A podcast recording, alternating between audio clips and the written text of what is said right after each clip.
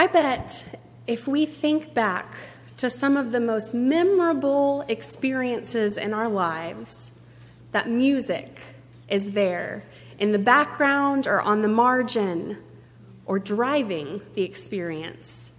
I know for me, as I think back to some of my longest-held friends from elementary and junior high and high school, it centered around the time we spent in choir learning solfege or the hand signs for the do-re-mis. I know that some of the best memories I have of family is surrounded upon singing in the car on long road trips. And there are certain hymns that we sing that I can hear the voices of my now past grandmother and grandfather singing their parts slightly off key. But music is something that resonates within each of us. It is something that creates emotions within us that is tied to our memories, that brings up different emotions and responses within us. And the Psalms tell us that music is something that we use to worship God, to connect with God. I know that today we've been talking and receiving a lot from those who are leading us in music, who are offering their gifts and their talents to God, and it's a sign and a reminder of the gifts and talents that we offer to God as well.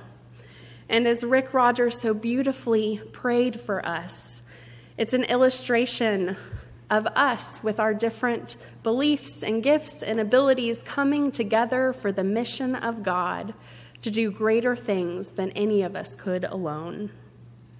Music is also something that connects us. When we sing hymns together, we stand, not just as a form of liturgical exercise, but as a symbol of unity. Even if you are not singing the songs, the fact that we stand together reminds us that we stand as the body of Christ. And the words that we sing may not always be relevant to what you are experiencing right now.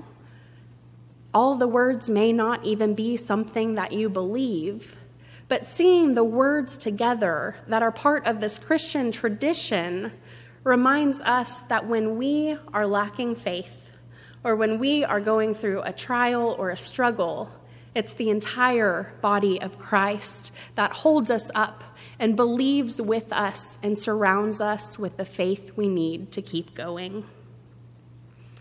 We also know that music, listening to it, has an emotional response. And I think it's even a physical response. When my husband and I were serving as ministers in Bali, Indonesia, we worked with the Cooperative Baptist um, Fellowship field personnel, Jonathan and Tina Bailey, and they minister to people through music and dance and art. And we learned how to play the gamelan. Now, this is a set of instruments, kind of like xylophones, but they are tuned in a way that sounds very peculiar to our Western-trained ears because it is a pentatonic scale, and it creates dissonance when they are struck together. Now, they describe this as the higher-tuned instruments being the inhale of a breath, and the lower-tuned instruments as being the exhale. And when they are played in these patterns, it creates a, a cyclical undulation, a wave that resonates through the hearers and the players.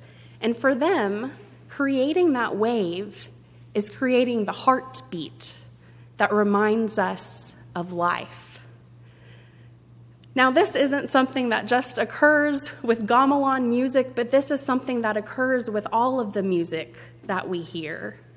The waves resonate through us. How beautiful that the Creator, who breathed life into us at the beginning, still breathes into us through the waves of music. Therapists have long used music as a form of therapy to help people with different situations. We know that the brain communicates through waves. And these vibrations and music even help tune our minds to the peace and joy and love that is found in God.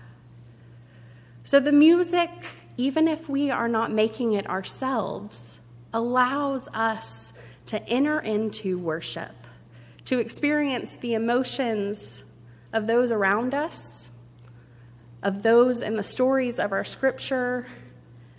It creates empathy within us even. Worship and music is the breath of life that goes through us each.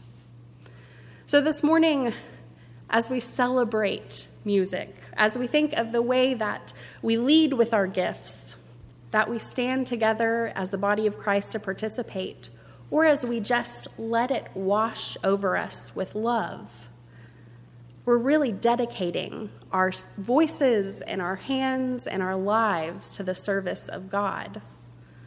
You may have noticed that we have a new piano in the sanctuary for a few weeks that Bill and Ann Conway have generously donated to us, and in a moment we will read a dedication litany together.